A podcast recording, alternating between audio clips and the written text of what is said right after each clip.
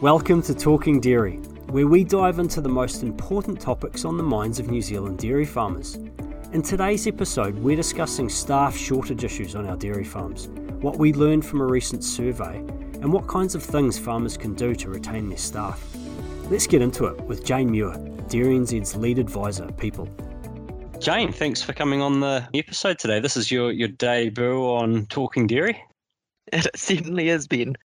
Tell us a bit about yourself, Jane. What do you do here at Dairy NZ? You've always struck me as someone who's incredibly passionate about the people side of farming. How did you end up here? What what does a day, the average day look like for you? Yeah, well, at Dairy NZ, I'm the lead advisor for people, and that means that I manage the people area of areas of work that Dairy NZ invests in on behalf of farmers. And I guess broadly speaking, we can split that into three key areas, and that's attracting people to work on New Zealand dairy farms, growing those people who do work on New Zealand dairy farms, and retaining those people who are working on New Zealand dairy farms. How we do that goes from influencing policy, developing tools and resources, working with key partners and stakeholders, and of course, always communicating with farmers, and that's employees and employers who are working on our dairy farms. And then there's lots of things in between. So every day is varied. Yeah, it's always pretty much always a good day. And I really enjoy that variety of it. You talked about my passion. I am really passionate about the people area of things. And I guess I'm in this role because I genuinely believe that people are the most important part of any business, farming or otherwise. So the culture that exists in a workplace means those people working in that workplace either have a good day or they have a bad day. And I'm focused on making sure that people working on our dairy farms have mostly good days. And that's days where they know what they're there to do, how and why they feel valued and respected, and therefore they can contribute positively. Let's get into the topic for today. What are the key staffing issues that dairy farmers are facing at the moment? It's pretty clear at the moment it's getting enough staff, but more importantly, it's actually getting enough capable staff we just completed a labour market survey, as, as you probably heard, and farmers replied in their droves. In just six days, we had nearly 1,150 responses, which is massive. And what they told us was 49% of those of those farmers were short-staffed, and really worryingly, 24% of those they'd been short-staffed for more than six months. So that's a concern. What they said was there's a lot of both permanent and seasonal positions available and they still need to be filled. So um, people are just worried where are those people going to come from? When you look at jobs that are being advertised at the moment on Farm Source, they're like nearly double what they usually would be for any other year. The flow on effects of that 58% of those farmers, they've just got increased stress levels and they're finding they have to work longer hours and longer rost- rosters to fill those gaps. Other things that we would really worry about is about a third of farmers said they were finding it really difficult to spend time on strategic improvements. And as you would know, that's really important. There's so many challenges facing the dairy sector at the moment. And if you can't focus on that strategic stuff, this is a real concern for our future. Then there was some good stuff. So 87% of farmers had made improvements in the last 12 months to the working conditions that they have on farm. The biggest one was increased salary and wages. So 65% had increased salary and wages.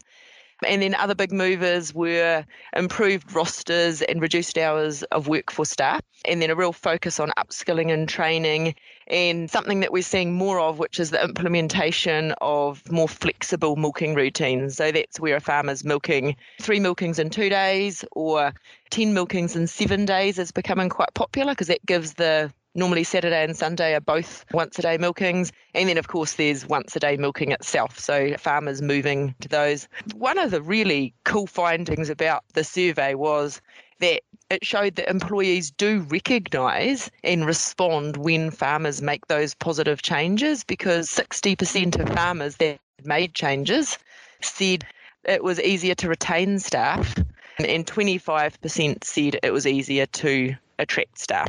So it just shows there is a bit of a sign there. So when you've got the people on your farm, they can more easily recognise that in the efforts that you're making.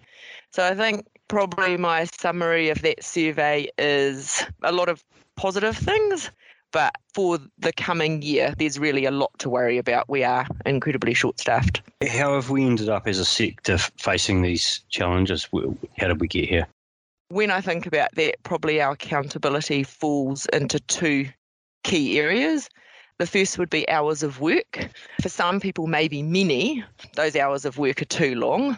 So there's just too many hours of work in the day. So, dairy farmers, we do pride ourselves on the fact that we're hard workers and that's good and it's true, but it doesn't have to translate. Hard work can be done in shorter hours of work. These days, people want work life balance. And whilst we have some farms where 40 hours of work a week is the norm, there's more that are 50, and then there's somewhere at 60. And for lots of people, that just rules out dairy farming as a career. But is that where some of those milking schedules you were talking about, three and two, and yep. twice a day, they can help?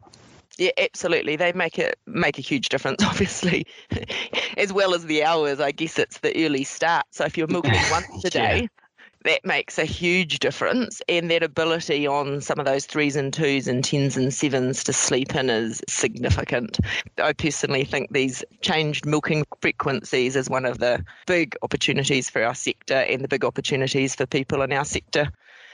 And I'll just sort of touch on the last one. Sort of reason is, I guess, our reputation as employers is something that we at least have to consider. In dairy, we have some of really fabulous employers, like some of the best employers you will ever see. And that's because of that mentoring aspect in particular that is quite unique to dairy and is probably encouraged by sort of the cooperative nature of the dairy sector and we've got lots of good employers as well. We're recording this in mid April. So the farming season's coming to an end pretty soon. It's a key time for employees who are thinking about a career move. Talk to us about why retaining staff is so important. Firstly, it's just a great business strategy because your staff already have skills. They know your farm, they know your cows, they know you and how you like to work, and they know all the things that, you know, about their day to day jobs, which means that you can just carry on as normal, function normally and without disruption. So that's really important. That means that you're going to be improving efficiencies and doing things smarter all the time. And so you just get results straight to the bottom line. The other big reason, of course, is that, you know, in a time when the sector is short staffed, and in actual fact, New Zealand is short staffed to some extent, retaining your existing staff, if you can, is just really common sense. If they go, who's going to replace them? How long is it going to, take you to find someone to replace them, and what will that person be like? So, good, reliable staff are always sought after, and particularly in this kind of market. Something that we assume quite often in dairy farming is that people will move on after just one year or maybe two. And that's particularly true when people sort of are first starting out we all talk about that this is the best thing for the employees to change farms and jobs and progress. But, you know, I do think this is a belief that needs challenging. Is it something that happens because it's genuinely the best outcome for everyone? Or is it something that we tell ourselves to make us feel better about the job we're offering and our workplace conditions, which maybe they're a bit more average and that and, and you know, we could do better or maybe it is that both parties, the employee and the employer, are actually being a bit lazy and they're making assumptions about what the other party wants. I really think, and this is the perfect year to do it, is that employees and employers should sit down or stand up and have a conversation, a really open one, about what it is that drives them and what they need from this employment relationship and see if there's a solution. Because I believe if people went and had those conversations, we could have quite a big impact on staff retention almost overnight. It's definitely worth doing this season. My final comment on this really is it just doesn't make sense that people would want to leave every season. On farming, that usually means that you're leaving a house, a home. That's stressful. Like for those of, you know, moving house is really stressful. And oftentimes people are actually moving locations or regions. And that's just not something that most people want to do every year. So, why would people in dairy farming be any different? We're all human. It's something that needs to be challenged. Are there any other key things you can think of that farmers can do to help retain staff? And you might have touched on them earlier when we were talking about the survey about how farmers are improving their workplaces. What other key things can farmers do? I've got a few ideas here, Ben, and they're because farmers tell us. So the most important one is to be a good boss. Like, be a really good boss. There's a common saying people don't leave jobs, they leave bosses. So be a good boss. And then ensure you have a have an awesome workplace, like a place where people want to spend time, a place where work can be satisfying and enjoyable. We spend a lot of time talking to employees about what they want in their dairy farm jobs, and all of them fall under those two categories. But to be a bit more specific and helpful to people that are listening, what we constantly get told is get the basics right. So that is offer a safe workplace where people know and agree what they'll be paid and when, for doing what, what the majority of their job will look like, the tasks that they will do. And if someone's paying rent for a house on your farm, or it's part of their rent package, paying rent is better, by the way, then ensure it's good housing, warm, dry, and safe. Like it's a place to make home. So that's the basics. But after that stuff is when the gold really comes in. And our employees constantly tell us six things. One, focus on communication, be clear on expectations, be genuine, take time to understand. And remember to share information about things like farm goals and decision making because it helps people feel part of the team. So, number two is be willing to train and mentor your staff. Take that time to show and coach your people. And as they learn, give them more responsibilities and trust that they can do it. Like, have that faith. And um, when mistakes happen, and they definitely will happen, then support people to reflect on those mistakes and recognize that's all part of good learning and the mistake is less likely to happen next time. Also important is leading from the front. We get this a lot in dairy farming. So people want to be treated fairly and with respect. So that means if you want people on time and organised, then you be on time and organised. Like show them how it is done and people do also value managers that are positive and calm, nice and calm, and they're also able to have a little bit of fun. That's mm. always important. Other things, I appreciate this as a list. You know, take time to get to know your staff. So understand what motivates people, drives them, understand their struggles, their goals, and understand that both for their work life, but also a bit about their other life, like their home life and try and support opportunities that allow achievement for what that looks like for them. And for some people, that might be making sure that they can get to their child's soccer game every week. You know, it might be quite little things. And then the last one is really, but it's definitely not the least, is promotion allow a good work life balance. Working long hours is not the only way to get work done. And employees really tell us they value bosses and jobs that allow them to live a good life outside of work. So it means good rosters, reasonable and agreed hours of work, and where possible, flexibility. Whilst that seems like a long list, we also talk to employers all the time and managers, and I ask them, like, what would you value in a boss? Or when you were an employee, who was your favourite boss? What did they do? And almost word for word, they spit back those answers that I just said. So mm. this stuff, it's not rocket science, but managing people is hard. Like anyone that does it in any sector will tell you it's hard. If we're talking about farmers who actually need to recruit, what can they do to make sure that they're hiring the best people for their farm? Not just this year, but you know, if anyone's listening to this in the future. Yeah, well, I mean, I think my advice would sort of be be organised and follow a process because recruiting someone into your team is one of the most important decisions you will make uh, yeah. in your year. So get it right, you're going to have a much better year than if you get it wrong. So spend some time. In a time when there's a bit of a shortage of staff, it is really tempting to hire the first person that comes along but in general, I would advise against that bad decision. And I think there'd be lots of farmers out there uh, and people in all areas of business that would say, yeah, we've learned that the hard way. My advice would be think about the tasks that you actually need done and the types of skills that you need the person to have, and consider whether those skills can be taught or whether the person does actually need to hit the ground running. The environment we've got at the moment, that's a really important consideration. Think about well, is the person going to be supervised or will they be operating solo?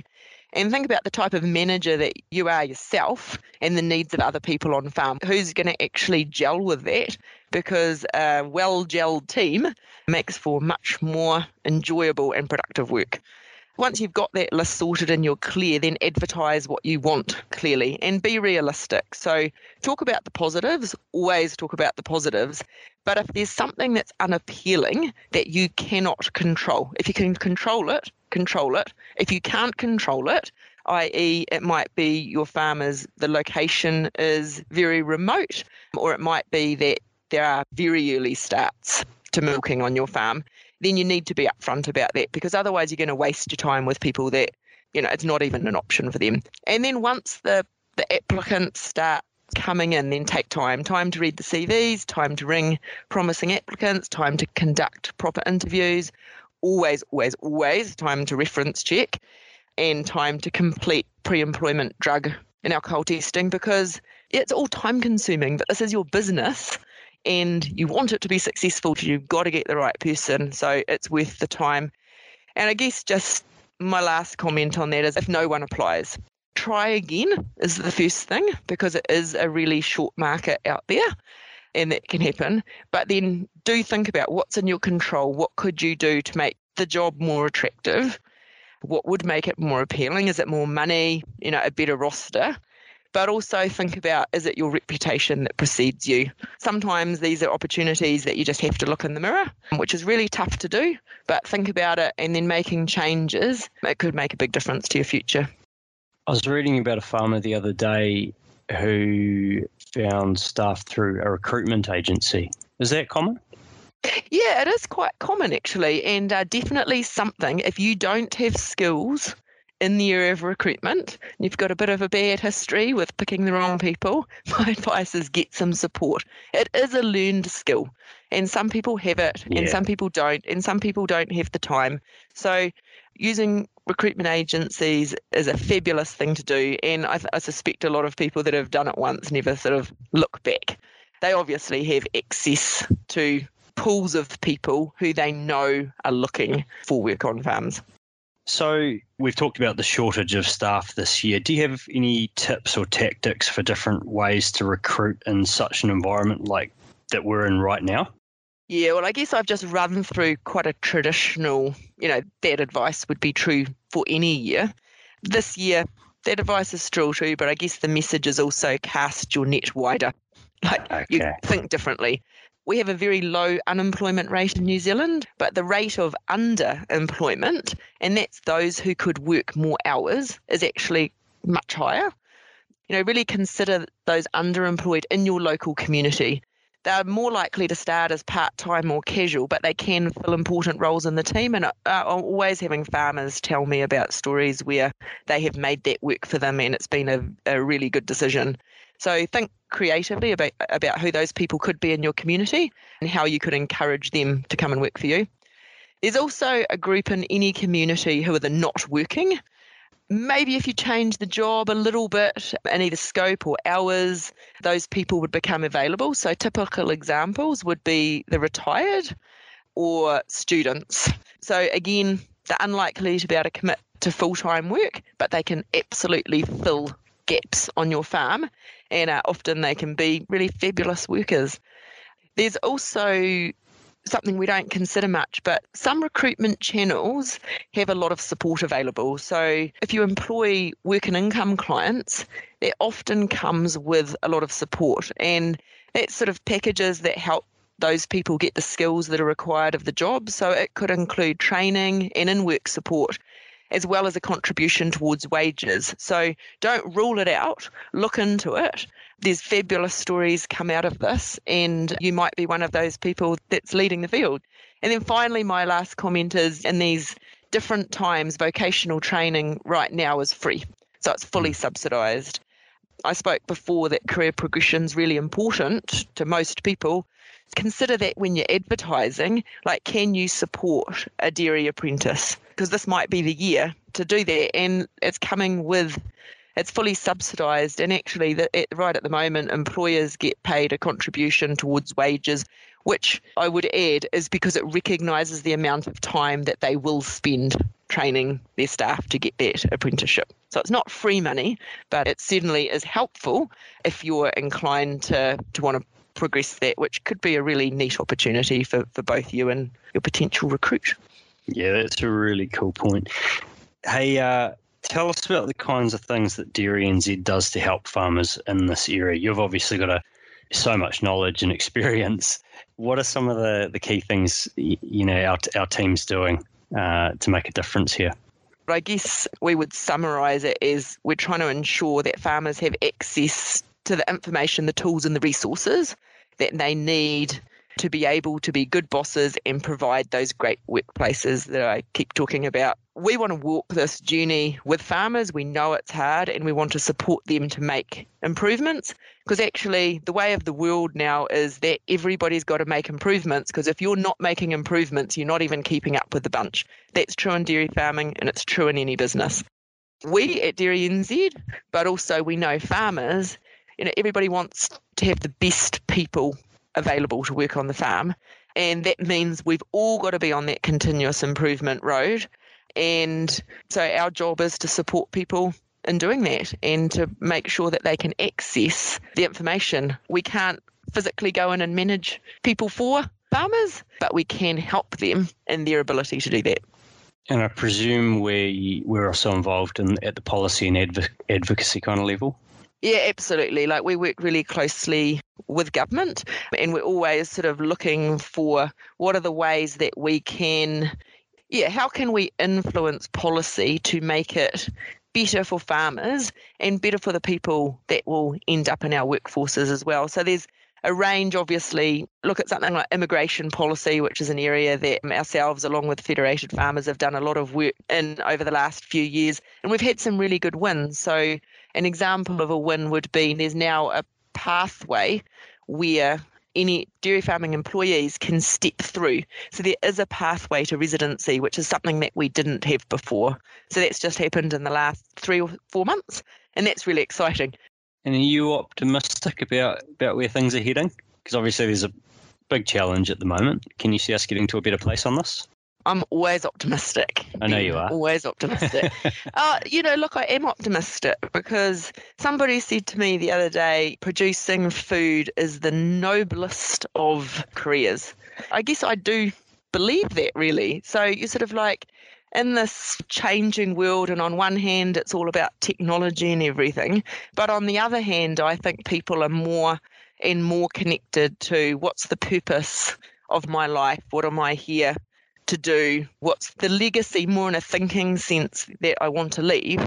And so the production of food and being part of that story, caring for animals, caring for the land, nurturing people by the production of that food, to me it all sort of resonates. Coming back to that point was, we were talking about earlier, where can listeners go to if they want help in this area? Uh, if they want to get better as an employer, or if they want some help with recruiting staff, any help in that area, where, where can they go to? The really easy one is to jump on the Dairy NZ web pages, particularly the people ones, and that can be found at www.dairynz.co.nz forward slash people. Other options are to get involved in discussion groups, workshops, and webinars that are either already focused on the area of people or actually go along and bring it up because everybody's got something to say. It is a topic where everybody actually can be an expert because we've all either been employees or managers. So we all do have an opinion, and everybody's opinion is valid, and it's a good place to challenge ideas and um, thinking. Another idea is to talk to other farmers directly, whether that be your neighbour or someone you admire as being a, a really great boss, or through a service such as Dairy Connect, uh, where lots of people offer up their time to, to mentor other farmers. And there's many that have offered to mentor other farmers in the area of people management. Uh, and then finally, there's a lot of organisations, and including Dairy NZ Federated Farmers and Dairy Women's Network, who are out there working really hard for farmers on the topic of people, employment, health, safety, and well-being. And all of us want to engage with farmers on this topic. So get involved, ask us. We're all here to help. Awesome, Jane. Hey, well, thanks for all your time today and for bringing such passion and positivity to the podcast. Thanks for having me, Ben. Thanks for tuning in to Talking Dairy. We hope you enjoyed the episode. If you'd like to check out more of our podcasts, go to dairynz.co.nz forward slash podcast or find us on your favourite podcast platforms.